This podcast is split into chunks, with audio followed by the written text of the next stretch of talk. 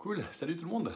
Euh, J'espère que vous allez bien, que vous résistez euh, à, l'intense chaleur euh, qu'il y a en ce moment euh, et que vous passez des bonnes vacances. Et alors on approche de la fin de cette série et je continue à être vraiment vraiment encouragé par tous les retours bah, que j'ai par rapport à cette série, de ce que ça suscite chez les uns et chez les autres. Enfin, j'ai vraiment en fait cette passion qu'on soit un reflet de Jésus dans la ville de Paris.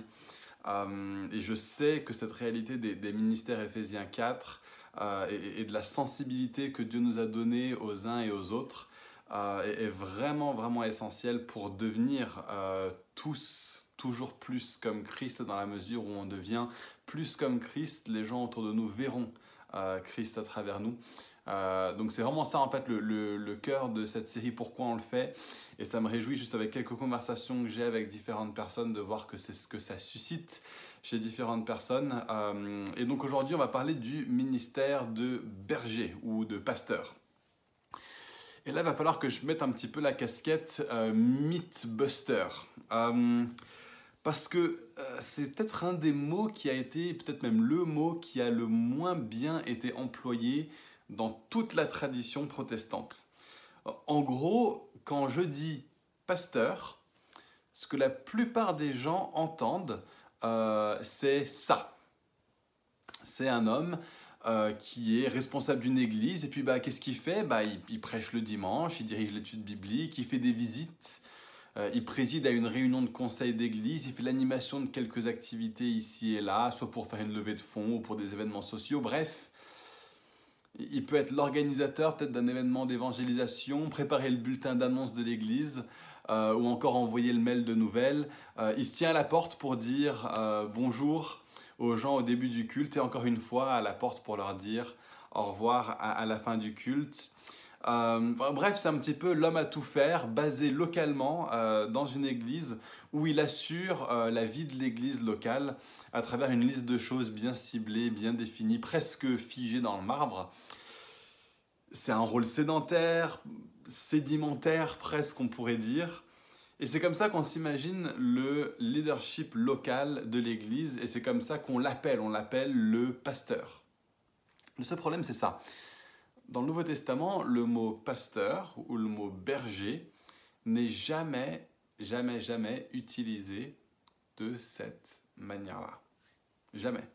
Les églises sont dirigées par des équipes de gars que la Bible appelle des anciens, c'est le mot grec euh, ou par des, euh, des surintendants, on pourrait dire, c'est le mot grec euh.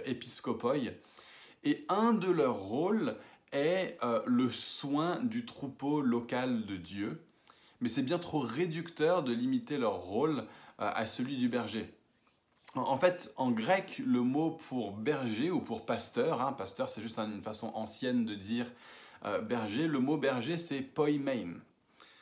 Et le verbe qui lui est associé, hein, c'est-à-dire de faire l'œuvre d'un berger, de prendre soin du troupeau, euh, c'est poimaino.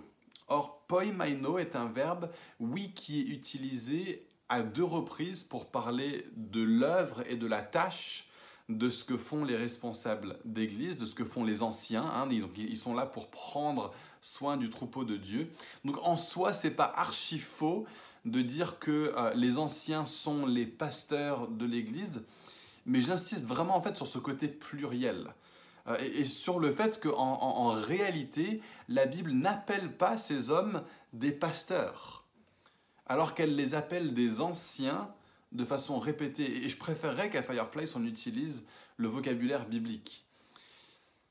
Et donc, à côté de ça, hein, à côté des anciens de l'église locale, Dieu a donné à l'église des personnes qui, eux, sont véritablement, eux, appelés des bergers. Pas seulement des gens qui ont comme une de leurs tâches de prendre soin du troupeau, hein, de poimaino, mais euh, des hommes qui sont véritablement euh, des poimein, des bergers au sens fort de Éphésiens 4, des ministères de l'ascension qui ont un rôle non pas local, mais un rôle translocal et qui exercent le soin des âmes des croyants et qui l'exercent à un très haut niveau, à un niveau bien plus élevé que ce qui pourrait être attendu euh, euh, logiquement d'un responsable d'église locale, sauf si c'est quelqu'un avec une forte sensibilité et un fort don pastoral lui-même.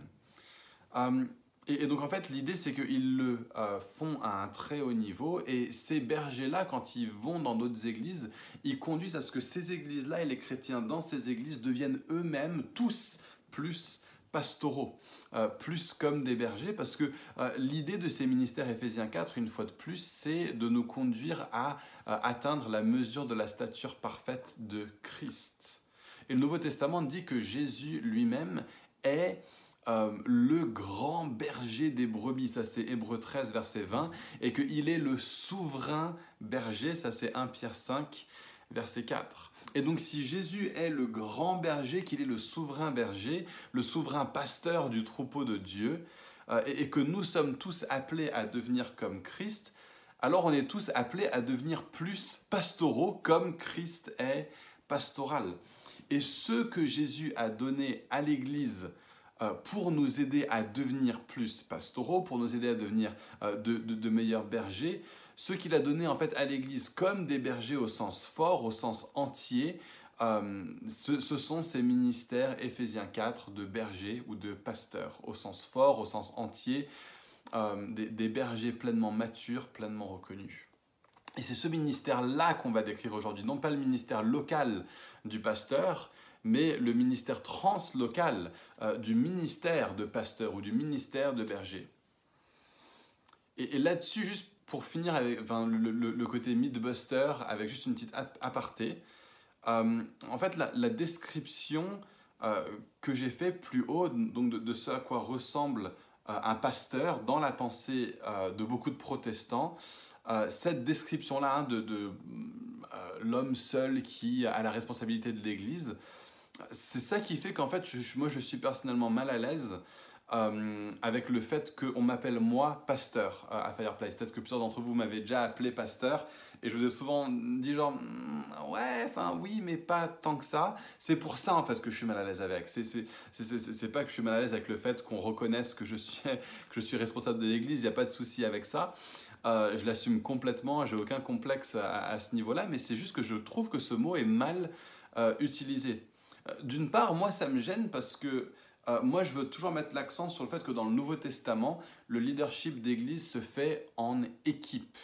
Et que tant qu'on n'a pas une équipe de gars en, train de travailler ensemble avec une pleine reconnaissance de la part de l'Église et de la part du ministère apostolique, euh, bah, ça veut dire qu'à ce moment-là, on n'a pas officiellement de pasteur à Fireplace, on n'a pas officiellement d'anciens à Fireplace. Et donc aujourd'hui, Rebecca et moi, on est euh, les leaders de l'Église et puis on cherche à lever patiemment, sagement, euh, avec l'aide de nos référents au sein de Newground, on cherche à lever une équipe de gars qui portera l'autorité et le gouvernement à Fireplace. Et à ce moment-là, il n'y aura aucun souci. Appelez-nous les anciens. Il n'y a pas de souci à ce que ce soit euh, le cas. Je veux dire, Paul, il dit clairement que celui qui aspire à être ancien désire une belle chose. Il n'y a aucun problème à vouloir euh, à, être utilisé par Dieu dans quelque chose auquel il nous appelle. Donc j'ai aucun problème qu'on dise bah, un tel et un tel et un tel et, l'ancien euh, sont les anciens de l'Église, euh, mais utilisons le bon vocabulaire et faisons-le seulement quand ça a été bien reconnu de la bonne manière. Et d'autre part, ça me gêne parce que en réalité, pour moi, le pastoral, c'est une des sensibilités Éphésiens 4 qui est le plus faible chez moi, en fait. Euh, j'en fais pas une excuse hein, euh, pour, mon incapacité. Je veux devenir autant comme Christ que possible. Je veux être aussi pastoral que possible. Euh, et, mes lacunes dans le pastoral sont pour moi un sujet qui me pousse à vouloir croître et dans lequel je veux évoluer et je veux grandir. Et donc je méprise pas les bergers quand je dis que je suis pas vraiment très pastoral. C'est pas une façon de dire que être pastoral c'est pas bien. Euh, c'est une façon de dire que être comme moi c'est pas bien. Être comme moi c'est incomplet. Euh, je jalouse les personnes qui ont une véritable aptitude pastorale. Et donc, ça me met toujours mal à l'aise quand on me dit que je suis le pasteur de Fireplace, hein, aussi parce que je ne me reconnais pas dans ce don-là euh, dans une grande mesure. Clairement, j'ai un cœur de berger, il n'y a pas de souci. J'ai un véritable cœur et un soin euh, pour vous euh, tous qui êtes membres à Fireplace. Quand euh, quand je prie pour vous, quand je pense à vous, quand, quand je vous parle, quand vous me demandez des conseils, j'ai profondément une, passion, un, un, côté genre violent et, jaloux en, moi euh, pour le salut de votre âme, pour votre croissance en Christ, pour la formation de votre caractère, pour euh, le développement d'une vie saine chez chacun de vous. Euh, il y a des fois quand je vois certains d'entre vous qui euh, prenez les mauvaises décisions de vie, je m'arrache les cheveux parce que j'ai profondément à cœur votre croissance. J'ai un cœur de berger, j'ai un cœur de père. donc oui, clairement, mais je dirais pas que j'ai un don de berger. Je ne crois pas discerner en moi quelqu'un que Christ aurait placé dans le corps du Christ avec comme don particulier euh, le pastorat des brebis. Je le fais euh, parce que je veux faire toute œuvre bonne, hein, et forcément exercer le soin pastoral c'est une œuvre bonne, et si Dieu place ça devant moi, eh ben, je veux le faire. Euh, donc toutes les opportunités que j'ai de faire quelque chose que Jésus ferait, eh ben, je veux le faire clairement. Euh, donc si vous avez besoin d'un conseil d'ordre pastoral et que vous faites appel à moi, je ne le prendrai pas du tout mal, je ne trouverai pas ça comme un poids, je ne trouverai pas que c'est un fardeau, je serai ultra reconnaissant et honoré que vous fassiez appel à moi. Donc je ne dis pas ce que je dis pour vous dire oh non, me, me, consultez pas pour des, pour, pour, des raisons pastorales. Je comprends que les gens veulent, veuillent euh, que je puisse les conseiller et je, et je, me positionne pour être là pour ça et être là pour vous. Je dis juste que c'est pas mon don premier en fait. Euh, et, je sais qu'il y en a d'autres qui ont cet appel-là et qui ont cette sensibilité-là plus fortement que moi déjà au niveau local. Euh, mais il y a aussi des gens que Jésus a donné dans son Église au sens plus large euh, pour être des bergers pour les bergers et pour intervenir dans les situations complexes au-delà des compétences d'une équipe locale d'anciens. Donc voilà un peu pour, pour la partie Mythbuster, hein, où on remet un peu les, les pendules à l'heure sur ce que c'est un pasteur, ce que c'est un berger au sens fort. Et à nouveau, mon, mon cœur en faisant ça, c'est euh, que euh, si on n'utilise pas le mot à tort et à travers, alors on ne va pas tomber dans l'écueil de dévaluer le don réel et le don authentique de berger. Parce que si un berger ressemble à ça, alors le ministère de berger n'est pas franchement quelque chose de super intéressant pour l'Église. Hein. Si un pasteur, au sens fort, au sens reconnu, au sens établi, c'est ça, alors on va se dire, bah franchement, c'est pas quelque chose d'extraordinaire. Euh, donc si on voit chaque responsable d'église comme un pasteur au sens fort, alors on va pas reconnaître que par exemple des gens comme Gilles et René Plante, hein, qui étaient avec nous en janvier dernier, qui eux ont un véritable et authentique don de pasteur et de berger au sens Éphésiens 4, établi, affirmé, reconnu, fort, mature, euh, ou, à un autre niveau au sein de Newground chez Hank Kersten par exemple, qui était dans notre première vidéo, ben on va pas reconnaître chez ces personnes-là quelque chose de particulier euh, et, on passera à côté de quelque chose de fort en ne reconnaissant pas euh, le ministère pastoral, le ministère de berger tel qu'il est vraiment au sens mature au sens établi. Et donc on se priverait de recevoir toute la contribution particulière qui est la leur en tant que euh, ministère de berger, ministère de pasteur au sens fort de Éphésiens 4. Donc qu'est-ce que fait le pasteur? Qu'est-ce que fait le berger? Euh, bah, Son grand caractère distinctif, ça va être de mettre l'accent sur la bonne santé physique, émotionnelle et spirituelle des individus, des chrétiens dans l'Église. Comme un berger physique qui prend soin de ses brebis, le berger va avoir un soin très fort pour les croyants. Il va souvent être marqué par la douceur dans sa façon d'opérer, euh, même si pour des bergers bien matures, ils savent qu'ils vont parfois devoir dire des choses qui fâchent ou qui font du mal à entendre. Mais, le souci du berger va être la croissance dans la santé des brebis et la brebis va le ressentir. Elle va, elle, va se dire, mais cette personne-là me dit un truc qui n'est pas facile à entendre, mais je sais au fond de moi qu'il le dit pour mon bien. Ça, c'est une marque de quelqu'un avec une sensibilité de berger. Et dans la Bible, euh, l'outil qu'utilise, au temps biblique, l'outil qu'utilise le berger auprès des brebis s'appelait la houlette. Donc il avait deux outils, euh, une pour les ennemis, une pour ceux qui mais le, berger auprès des brebis utilisait la houlette. C'était un, bâton qui était incurvé comme ça au bout. Euh, et la plupart du temps, le berger s'en servait principalement pour donner une direction sans intervention, on va dire, immédiate. Hein. On n'est pas en train de parler de berger euh, qui exercent tout le temps, tout le temps, tout le temps, qui sont au contact, constamment en corps à corps, constamment en train de, euh, euh, de, de, dire des choses, de reprendre des choses, de pointer la petite bête chez les gens tout le temps. Il y aura des moments pour ça, mais le, rôle principal du berger, hein, et les Anglais, il y a eu cet écueil-là dans certaines églises dans, dans, le passé, et les Anglais utilisaient le, le concept de heavy shepherding, hein, exercer un soin pastoral lourd. Ça, c'est quand tu prends constamment ta houlette et que ta houlette est constamment là au contact des brebis. Non, le rôle principal de la houlette, c'était d'être tenu en l'air pour que les brebis la suivent. Il levait la houlette et il avançait, et les brebis pouvaient le suivre dans des endroits qui allaient être bienfaisants pour eux, sans nécessairement avoir d'interventionnisme immédiat. Mais par moment, une brebis s'éloignait, et là, le berger devait se servir de sa houlette pour l'agripper et pour le faire revenir. À d'autres moments encore, la brebis se retrouvait coincée dans des ornières. Et là, le berger devait récupérer la brebis, et même avec un petit peu de force, un petit peu de muscle, dans sa façon d'exercer le soin pastoral pour le bien de la brebis. Donc comment ça se traduit dans la vie du berger dans l'église, ou dans, l'église au sens translocal? Bah, Il va prendre soin de l'âme des gens par le conseil et par un accompagnement qui est tout simple, hein, qui est tout naturel. Ça, c'est la houlette qui est levée.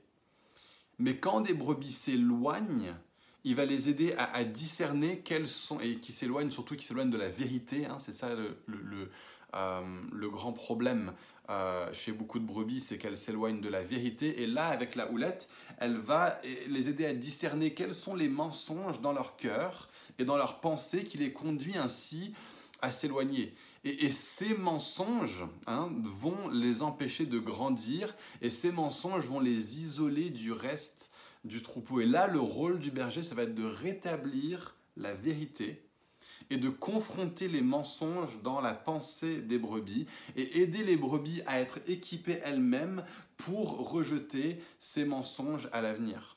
Donc le berger doit être bien ancré dans la parole de Dieu et particulièrement dans les grandes vérités essentielles et centrales de la Bible et particulièrement dans ce qu'elles veulent dire au niveau pratique pour les gens. Donc le berger euh, va être un, partenaire en fait du ministère apostolique dans le fait d'appliquer hein, les vérités essentielles du christianisme à la vie personnelle et à la vie pratique des gens. Souvenez-vous, le rôle de l'apôtre, c'est de poser des fondations doctrinales pour la transformation des vies des gens, pour que nous soyons un reflet du royaume de Dieu sur la terre. Ben, le berger va aller dans le même sens euh, que l'apôtre dans ce sens-là et ils vont se trouver être partenaires privilégiés là-dedans. Il est là pour euh, les équiper, pour équiper les croyants, pour prendre des bonnes décisions. Et quand les brebis sont pris dans des ornières, ça, ça correspond, cette fois-ci, hein, l'éloignement, ça correspond à, un problème au niveau doctrinal, au niveau des mensonges. Les ornières, ça correspond à, à des péchés particuliers qui font captifs les enfants de Dieu. Et là-dessus, le berger va les aider à surmonter les addictions, à surmonter les péchés résiduels, en leur apprenant à nouveau comment confronter le péché eux-mêmes dans leur cœur. Et il va leur donner les outils pour affronter et pour vaincre le péché dans leur cœur. Et parfois, ça demande de la discipline assez dure, comme lorsqu'un berger retire une brebis à un buisson dans lequel il est pris. Euh, in extremis, euh, ce que ça veut dire, euh, c'est qu'un berger va dire à quelqu'un, écoute, je crois que tu ne peux pas te considérer comme chrétien et nous affirmons que tu n'es pas membre de cette église. Et, ça, c'est vraiment utiliser la houlette pour les aider à sortir des ornières euh, tant qu'ils sont pris dans les ornières.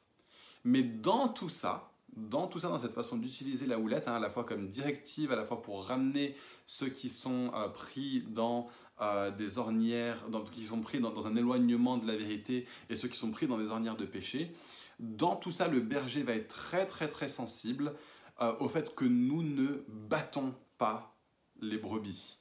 Là où d'autres sensibilités vont peut-être être excessivement dures avec les croyants, le berger, lui, il sait que son autre outil, hein, le bâton, est uniquement réservé aux loups qui menacent le troupeau et jamais, jamais, jamais aux brebis.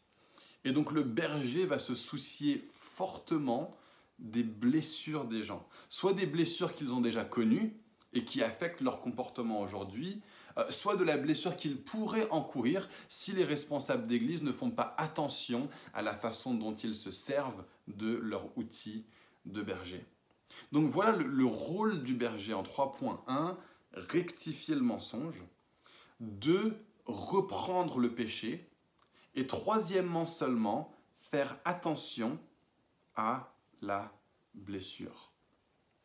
Et donc on va regarder deux grands écueils que je constate dans la façon d'exercer le soin pastoral euh, très souvent dans l'Église occidentale aujourd'hui. Euh, la première, c'est que, à bien des reprises, les bergers, par manque de compréhension du ministère du berger, euh, vont se tromper de combat. C'est-à-dire qu'il y a une forte tendance moderne, sous l'influence super forte que Sigmund Freud a exercée sur la pensée occidentale de façon générale, à se tromper de combat. En fait, Freud, ce que lui a dit, c'est que l'homme n'est pas si mauvais au fond, et que ses problèmes viennent de ce qu'il a enduré et des blessures qui le conduisent à être tel qu'il est. Et sa solution à Freud, c'est la thérapie. Malheureusement, cette façon de penser a commencé à dominer dans beaucoup d'églises et la vision du rôle de l'Église est devenue pour beaucoup principalement quelque chose de thérapeutique, avec comme objectif final le bien-être intérieur de la personne, ou plus précisément et crucialement comme distinction, faire que la personne se sente bien intérieur, intérieurement. Le souci, c'est que la Bible nous dit que nous sommes aveugles quant à ce de quoi on a véritablement besoin. Et la Bible nous dit que notre problème fondamental n'est pas qu'on est blessé et qu'on a besoin de guérison. La Bible nous dit que notre problème fondamental est le péché et qu'on a besoin de Jésus. Alors c'est vrai que les humains traversent des blessures, mais pour ça, on a des psychologues. Si vous avez besoin de consulter un psychologue, consultez un psychologue, un psychiatre.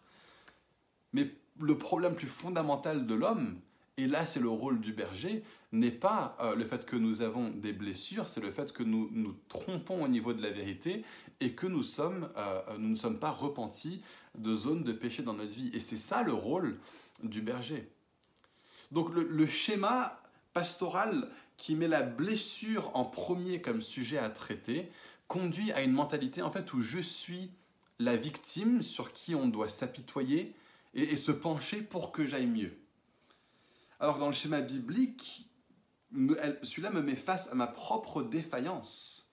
Et il me dit, arrête de te regarder toi, regarde à Jésus. Et le berger ne va pas être là à constamment dire, pauvre de toi, petite, petite brebis, que je suis désolé pour toi. Il va dire, brebis, regarde Jésus et tu vas voir la transformation que ça fait dans ta vie. Et, donc cette tendance un petit peu à la, à, la surpsychologisation du rôle du berger, et j'ai rien contre la psychologie, c'est une discipline qui est utile pour ce qu'elle est, mais ce n'est pas la même chose que le soin pastoral. Hein, et donc cette tendance psychologisante, ajoutée au fait que le pasteur est devenu le ministère principal et la voix majoritaire dans l'Église, ça a conduit à ce qu'en fait le ministère pastoral véritable a perdu une grande partie de son vrai tranchant. Parce que voici le vrai champ de bataille du berger. Le vrai champ de bataille du berger est celui-ci. C'est ces deux choses. Le mensonge dans la pensée du chrétien et le péché dans le cœur du chrétien. Et il combat ce combat en faisant attention à la blessure du chrétien, mais sans considérer que la blessure du chrétien est la chose fondamentale à traiter. Alors qu'aujourd'hui, on a des bergers qui voient la blessure comme la chose à traiter, avec un petit peu d'égard apporté au passage pour le péché et pour le mensonge. Et ce virage est dramatique de conséquences. La conséquence, en fait, est, tellement forte, nous avons besoin euh, de, de, voir une sorte de redécouverte de ce que c'est que la vraie pastorale au sens biblique. On ne voit à aucune reprise les apôtres dans le Nouveau Testament traiter la blessure des croyants et, leur dire, mais en fait, en fait, pauvre de vous, franchement, enfin, je comprends pourquoi vous agissez comme vous agissez. on les voit plutôt encourager les chrétiens à grandir dans leur connaissance de Dieu, et on les voit appeler les chrétiens à la repentance vis-à-vis de leurs péchés, mais ils le font avec douceur et avec égard pour les brebis. Le deuxième écueil du berger contemporain ou du berger immature, ça va être de se tromper de méthode. Parce que la deuxième chose qu'on voit aujourd'hui, c'est une propension à conduire les gens à ne pas faire trop de choses pour Dieu tant qu'ils sont encore blessés. J'ai vu ça tellement, tellement souvent. Et en fait, la majorité des choses que les gens ont traversées, et l'écrasante, euh, ce sont en fait comme l'écrasante majorité euh, des blessures qu'on voit sur un terrain de foot dans un match donné. Hein. Je ne sais pas si vous vous êtes euh, déjà fait tacler sur un terrain de foot. Je ne sais pas si vous arrivez à visualiser des images de la Coupe du Monde ou quel que soit un match de foot que vous auriez vu. Quelqu'un se fait tacler et sa première réaction, c'est de se rouler par terre. Euh, et tant qu'il est par terre, il a vraiment mal. Si vous êtes déjà fait tacler au foot, tant que vous êtes par terre, ça fait encore vraiment mal. Mais c'est quoi la meilleure manière, quand on se fait tacler au foot, d'arrêter d'avoir mal? Franchement, tant que tu es par terre à te au sol, tu vas avoir mal, c'est clair. Et ça, fait vraiment mal. Je ne nie pas la, la sensation de blessure. Mais dès que tu te remets debout et que tu te remets à courir, bah, tu vas voir que la blessure ou la blessure va se résorber des choses où nous, nous apitoyons sur nous-mêmes et sur des choses qui nous sont arrivées, nous les conduisons à ce que ce soit des choses qui sont vécues, qui sont vues, qui sont ressenties comme des blessures bien plus fortement souvent qu'elles ne le sont vraiment. C'est comme ça pour la majorité des choses qu'on traverse dans cette vie et qu'on traverse en tant que chrétien. Et plus on reste par terre à penser à notre blessure, plus on ressent notre blessure. Et beaucoup de bergers aujourd'hui vont encourager les brebis à revenir sur leurs blessures et à rechercher la cause profonde de leurs blessures, alors qu'en fait, en fait, dans beaucoup de cas, c'est pas grand-chose. Et il ferait bien mieux de juste réorienter et fixer les yeux de la brebis sur Jésus, leur dire relève-toi, remets-toi en course, remets-toi à courir après le ballon, remets-toi à chercher à marquer des buts et euh, remets-toi à courir après la ligne d'arrivée vers laquelle Dieu t'appelle. Alors bien sûr, la vie nous met parfois dans des situations où on est vraiment blessé, mais vraiment blessé. Et ça arrive et nous devons prendre ça en considération. Et ce serait euh, du, très mauvais soin pastoral, euh, du très mauvais soin de kiné, on va dire, euh, quand un joueur s'est vraiment fait tacler et que sa cheville est brisée. Dis, mais vas-y, relève-toi, remets-toi à courir. il faut avoir ce discernement entre dans quelle mesure est-ce que tu as traversé, c'est le fait de rester sur ta blessure qui va t'empêcher d'avancer? Et dans quelle mesure est-ce que parfois le degré de blessure est tellement grand que tu as besoin de te reposer pour te remettre sur pied avant de pouvoir reprendre la course? Et j'ai l'impression qu'aujourd'hui, euh, dans beaucoup beaucoup d'églises, des églises à forte sensibilité pastorale, euh, sans que le rôle des quatre autres ministères soit là pour aider à réorienter les bergers vers euh, euh, les bonnes priorités, on va avoir un, côté excessif à dire aux gens oui mais ça va pas encore super bien avec Dieu, il faut que tu attendes d'aller parfaitement bien avec Dieu avant de pouvoir recommencer à avancer.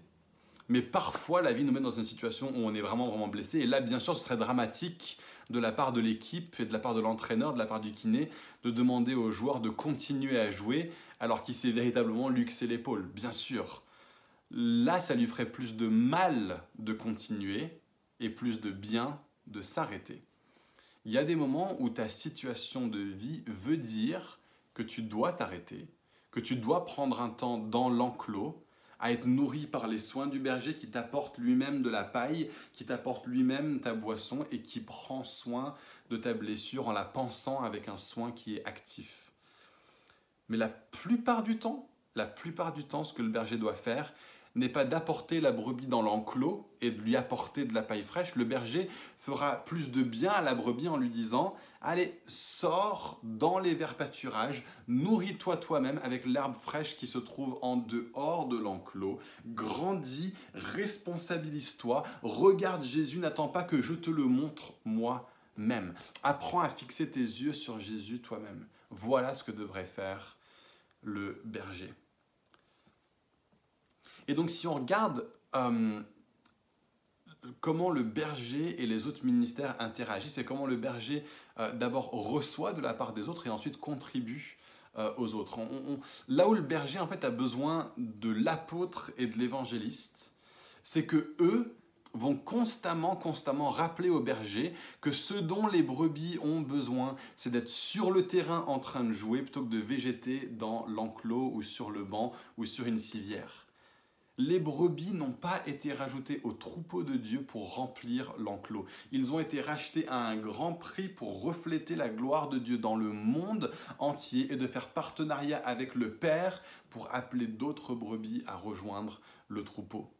Donc l'apôtre va dire aux brebis, vas-y, relève-toi, remets-toi en marche. L'évangéliste va dire, et puis sors de l'enclos tant que y es. Voilà comment le, euh, l'évangéliste et l'apôtre vont aider le berger à réorienter les priorités. Le berger a besoin de l'apôtre et il a besoin de l'évangéliste pour ça, sinon il va devenir trop sédentaire et, prendre, et perdre le tranchant de ce à quoi l'Église est vraiment supposée ressembler.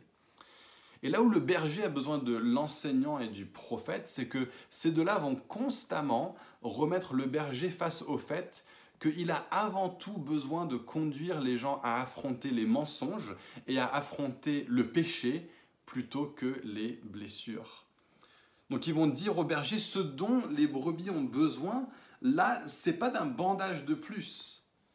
Ils sont pris dans des ornières de péché et d'addiction. Le bandage ne va rien leur faire. Le problème n'est pas là. C'est le prophète qui va parler comme ça. Il va mettre l'accent sur le fait qu'il n'est pas en train de se comporter d'une façon qui est conforme au terme de l'alliance. Il n'est pas en train de marcher dans la pureté, dans la sainteté.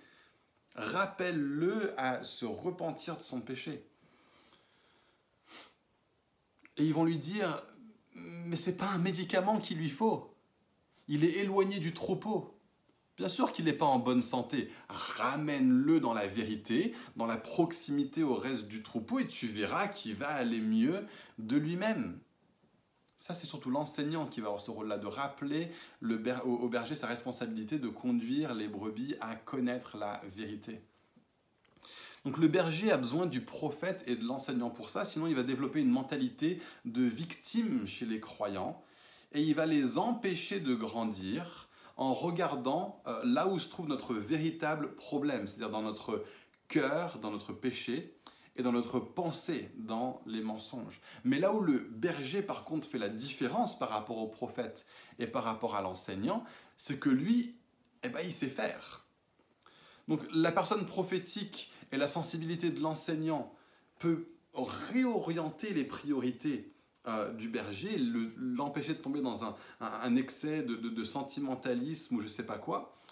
Mais par contre, après, c'est le berger qui est équipé par Dieu, qui a les dons pour faire le taf et pour aider la personne à grandir. Euh, bien mieux que de pourrait le faire un prophète euh, ou un enseignant.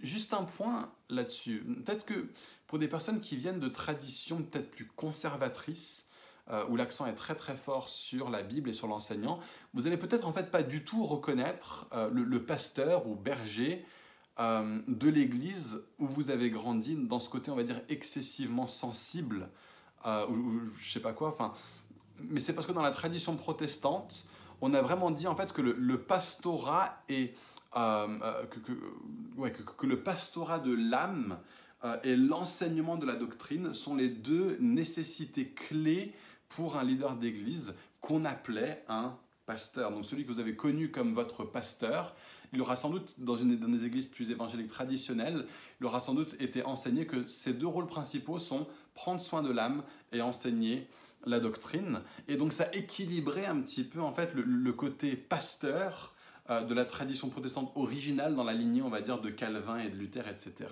Il va y avoir un équilibre plus grand chez le pasteur traditionnel euh, que chez certains ministères pastoraux dans la vision Éphésiens 4.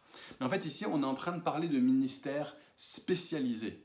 Et, et en fait, si on laisse chaque sensibilité s'exprimer plutôt que de demander à une personne de tout faire et de tout exprimer, euh, bah, on va avoir un équilibre qui est là, mais pas seulement de l'équilibre, il va y avoir de la force motrice aussi, parce que tout le monde sera en train de fonctionner dans ses meilleurs dons. Et en fait, là où on voit la grosse différence dans le vécu de l'Église selon le modèle Éphésiens 4 par rapport au modèle de l'Église traditionnelle, c'est qu'il va y avoir un tranchant apostolique et des valeurs prophétiques et un feu évangélistique qui va être là dans le mix et qui va donner un contexte missionnel et spirituel euh, à, l'exercice du soin pastoral et de l'exercice euh, du ministère de l'enseignant. Et c'est là que c'est intéressant parce que on a eu tendance à mettre le pastoral en premier dans l'ordre euh, logique et prioritaire des valeurs de ce à quoi l'Église est supposée ressembler. Mais le Nouveau Testament nous présente un truc bien plus dynamique que ça, dans lequel, oui, on prend soin des gens, mais on prend soin des gens dans le contexte de la mission. Donc, l'Église, c'est pas un enclos pour brebis. L'Église, c'est une communauté en mission où on dit aux gens, oui, tu vas grandir, mais viens, suis-moi, sois en mission et tu verras que tu vas grandir en cours de route alors qu'on avance ensemble. Le discipulat et la croissance personnelle, dans le contexte de la dynamique apostolique, ça ressemble moins à un café pris en face à face et ça ressemble plus à Jésus qui marche avec ses disciples et qui les enseigne en route, alors qu'ils ne se regardent pas l'un l'autre, mais qui regardent les nouveaux horizons qui se dessinent devant eux, les nouveaux territoires qui s'ouvrent à eux. Là où le berger, lui, par contre, il va avoir un ministère très fort auprès des autres, c'est qu'il va pouvoir reprendre et orienter les autres ministères en leur rappelant constamment l'importance de la personne.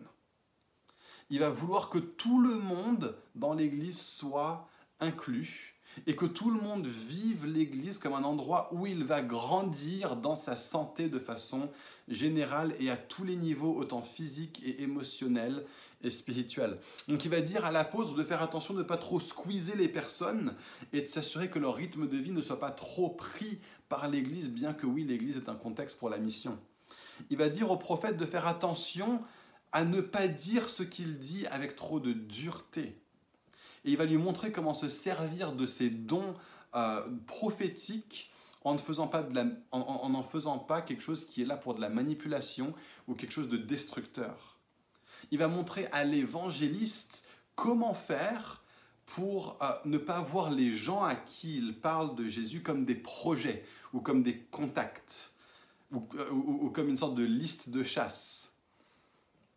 Il va montrer à l'enseignant comment tourner la vérité biblique d'une façon qui va connecter avec là où les gens en sont et de façon applicable pour eux et de façon utile pour leur vie quotidienne. Et donc, finalement, dernier point, on va juste regarder comment exercer le ministère pastoral de façon responsable. Parce qu'il y a deux grands risques, en fait, pour les personnes pastorales, et, je vous demande si c'est votre cas, si vous avez une sensibilité pastorale, et surtout que vous prenez des responsabilités pastorales dans l'Église, soit naturellement, soit parce qu'on vous a demandé de le faire. Je vous demande de faire super gaffe avec ces deux choses. Un, ne pas rendre les gens dépendants. Si vous avez une sensibilité pastorale, qui est une chose merveilleuse, si vous avez une sensibilité pastorale, les gens vont venir vous voir. Les gens vont s'ouvrir à vous, vous allez engager une relation avec ces personnes pour les aider à grandir. Les gens vont sentir à votre contact que vous êtes quelqu'un hein, avec qui ils peuvent s'ouvrir. Et ça va être super bienfaisant pour ces personnes et ils vont le ressentir comme tel. Mais ce sentiment que ah, ça me fait du bien quand je suis avec cette personne, ça me fait du bien quand je suis dans ce contexte, eh ben, ça peut euh, conduire les gens à être dépendants de vous clairement, le but du soin pastoral est constamment de conduire les gens vers l'autonomie. Hein, il faut déjà clairement que vous ayez résolu dans votre tête et dans votre cœur que l'implication que vous allez avoir avec des gens, ça doit être pour eux, pour leur bien, et pas pour satisfaire un besoin chez vous euh, ou, une envie chez vous d'exercer tel ou tel ministère. Si c'est ça qui vous motive, au fond, hein, que, que, vous puissiez avoir un ministère, et que c'est ça qui vous donne envie d'avoir une implication avec les gens, alors là, vous allez nourrir cette dépendance, parce que cette, dépendance vous arrange vous aussi, en fait. Mais si vous avez le bien de la personne en tête, réellement, alors vous allez la conduire vers l'autonomie pour qu'elle puisse avancer sans avoir besoin de vous. Et l'autre chose à garder en tête au niveau de cette question de la dépendance, c'est que euh, un sous-berger que vous êtes conduit les bergers vers le berger en chef. En fait, ce dont les bergers ont besoin, c'est d'être amenés à Jésus, pas d'être amenés à vous. Et, là, c'est pareil, c'est à la fois euh, une mise en garde, hein, comme je l'ai dit précédemment, c'est une mise en garde, et c'est aussi un conseil, en fait, pour vous aider à bien exercer le soin pastoral. Déjà, la mise en garde, soyez très au clair dans votre cœur que ce dont les gens ont besoin, ce n'est pas de votre apport à vous. Ce dont les gens ont besoin, c'est Jésus. Ce que vous faites, c'est que vous les conduisez toujours à Jésus et pas à vous-même. Votre rôle, en fait, c'est simplement d'aider à déblayer les choses qui empêchent les gens d'aller à Jésus. Ce que vous faites, c'est que vous aidez simplement les gens désorientés à s'orienter vers Jésus. Donc c'est ça, la mise en garde. Veillez sur votre cœur. Est-ce que vous le faites pour Jésus ou est-ce que vous le faites pour vous? Mais là, après la mise en garde, c'est aussi cette question de conduire les gens à Jésus, c'est une clé pour la réussite de l'exercice du soin pastoral. Face à n'importe quelle situation, et que, quand vous ne savez pas quoi dire, même quand vous savez quoi dire, la meilleure chose à dire sera toujours Laisse-moi te parler de Jésus. Laisse-moi te conduire à Jésus. et cette phrase Laisse-moi te parler de Jésus est la chose qui rassemble l'exercice du ministère de chacun des cinq ministères Éphésiens 4. L'apôtre va dire aux nations Laisse-moi te parler de Jésus. Et à travers ce qu'il bâtit, ce qu'il bâtit va devoir ressembler à Jésus pour que ce soit un signe pour le monde. Laisse-moi te parler de Jésus.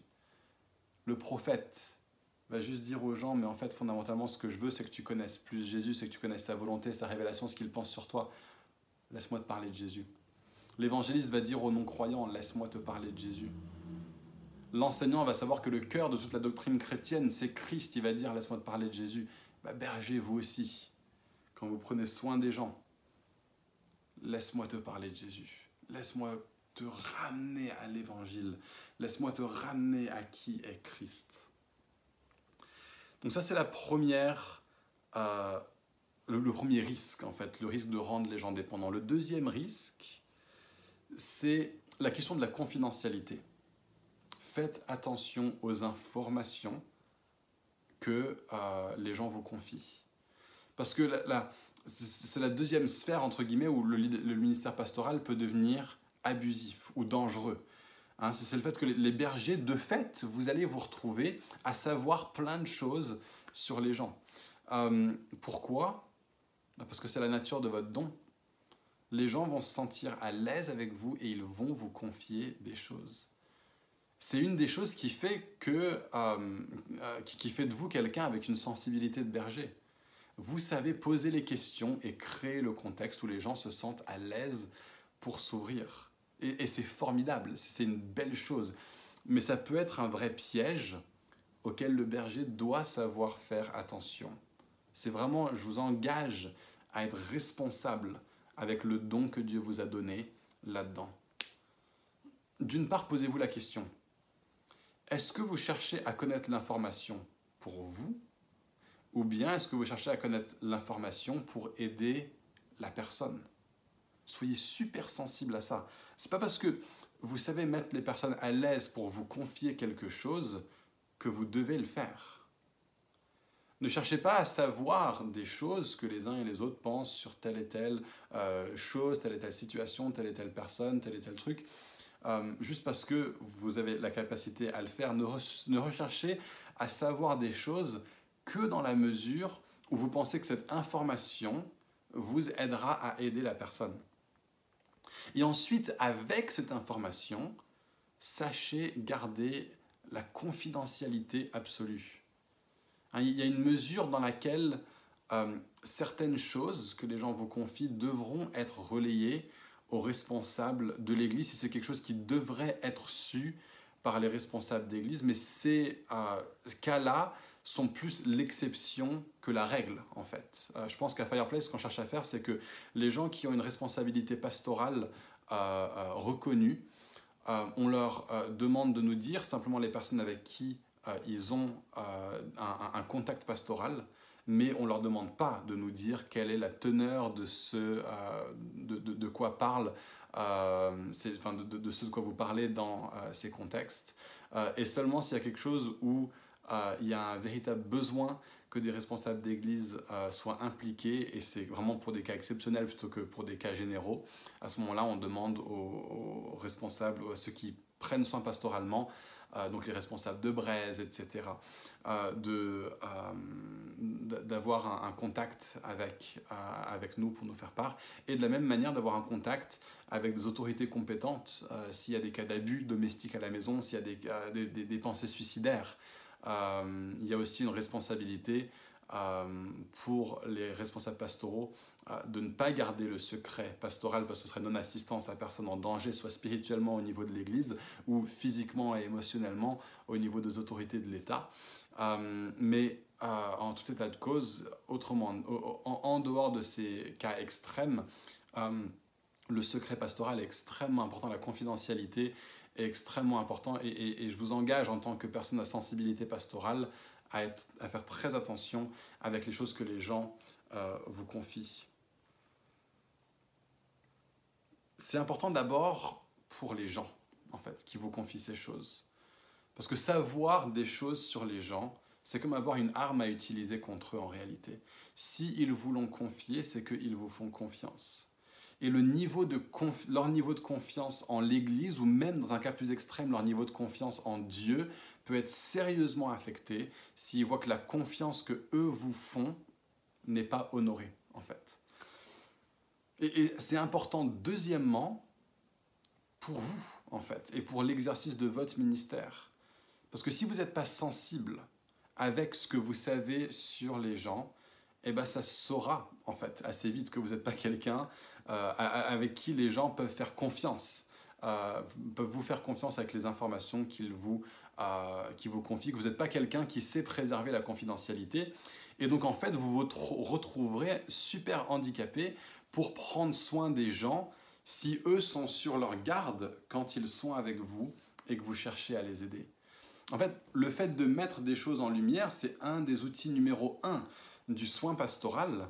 Et l'ennemi adore quand les choses sont gardées dans les ténèbres. Donc c'est essentiel que les bergers et ceux qui font le soin pastoral parmi nous à l'Église aient un rapport vraiment soigneux à la confidentialité, sans quoi on sera une église où on est constamment sur nos gardes et on ne sait pas qu'est-ce qu'on peut confier aux uns et qu'est-ce qu'on peut confier aux autres. Cette idée de la confidentialité est absolument essentielle. Donc voilà, Dieu a donné à l'église euh, des bergers au niveau translocal pour exercer ce ministère de berger de façon forte et pour équiper toute l'église à être plus pastorale. Et on veut recevoir des ministères de bergers parmi nous pour déteindre sur nous. Et en même temps, on veut reconnaître parmi nous des personnes qui ont cette sensibilité de berger et les libérer euh, pour que le troupeau de Dieu euh, soit conduit vers le grand berger de nos âmes. Et voilà, c'est tout pour aujourd'hui. J'espère que ça vous a parlé. J'espère que ça euh, vous permet d'être bien au fait par rapport à ça. La semaine prochaine, on fera notre dernière sur le ministère d'enseignant. et puis après ça, eh ben, il y aura quelques semaines de pause au niveau enseignement. Vous pouvez repartir voir les, les enseignements de l'Église, peut-être ceux que vous n'avez peut-être pas suivis des dimanches où vous n'avez pas été là. Euh, à d'autres moments pour euh, les semaines, euh, les dernières semaines d'août. Et puis ben, on se retrouve le dimanche 6 septembre. Et en septembre, on commence une série de prédications sur 1 Corinthien. Ça va être absolument génial. On a commencé à faire un petit peu une préparation à ça avec quelques personnes de l'église. J'ai hâte de voir ce que ça va donner. et donc le 6 septembre, rendez-vous 78 rue de Sèvres, sans doute à 10h30. On vous confirmera ça après les résultats des sondages. Si vous n'avez pas encore rempli le sondage par rapport au moment que vous préféreriez entre 10h30 et 15h30, merci encore de le faire. Euh, et puis bah, sans ça, je vous fais des gros bisous. Et puis à très bientôt. Bye